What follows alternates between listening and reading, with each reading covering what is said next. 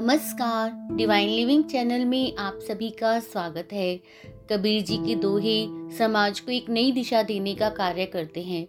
उन्होंने अपने दोहों के माध्यम से समाज का मार्गदर्शन किया है।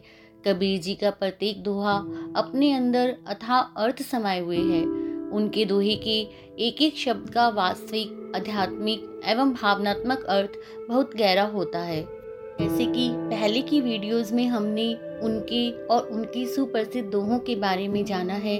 उसी क्रम में हम आज बात करने वाले हैं कुछ अन्य प्रसिद्ध दोहों के बारे में, जो हमें ज़िंदगी जीने का नया रास्ता दिखाते हैं। कबीर जी का यह दोहा परमात्मा के प्रति अपने पूर्ण आत्मसमर्पण को दर्शाता है। मेरा मुझमें कुछ नहीं, जो कुछ है सो तेरा तेरा तुझको सौंपता, क्या लागे मेरा?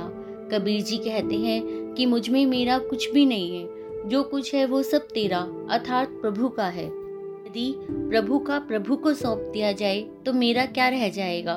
भाव यह है कि मनुष्य अपने अहंकार में हमेशा मेरा मेरा करता रहता है, जबकि उसका कुछ भी नहीं है, सब ईश्वर का ही है। कबीर जी का अगला दोहा है, कबीर लहरी समंत की मोती बिखरे आई, बगुला भेद न जानई, हंसा चुनी चुनी खाई।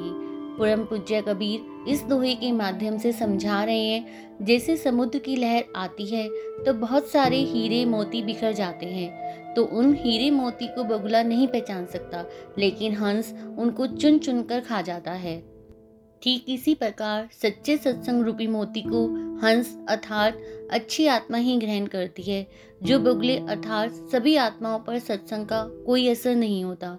वह सत्संग की बातों को अमल में नहीं ला पाते हैं। उनको भगवान की चर्चा भी अच्छी नहीं लगती है। कबीर जी का अगला दोहा संगति के महत्व को दर्शाता है। मूरख संगना कीजिए, लोहा जली न तिराई, कतली सी भुवंग मुख, एक बूंद त्यों भाई। कबीरदास कहते हैं कि मूर्ख व्यक्ति का साथ कभी नहीं करना चाहिए। जैसे लोहे की नाव पर चढ़कर कोई पार नहीं जा सकता है। वर्षा के पानी की बूंदें केले पर गिरी तो कपूर बन गया, सीप पर गिरी तो मोती बन गई और वही पानी की बूंद सर्प के मुँह में गिरी तो विष बन गई।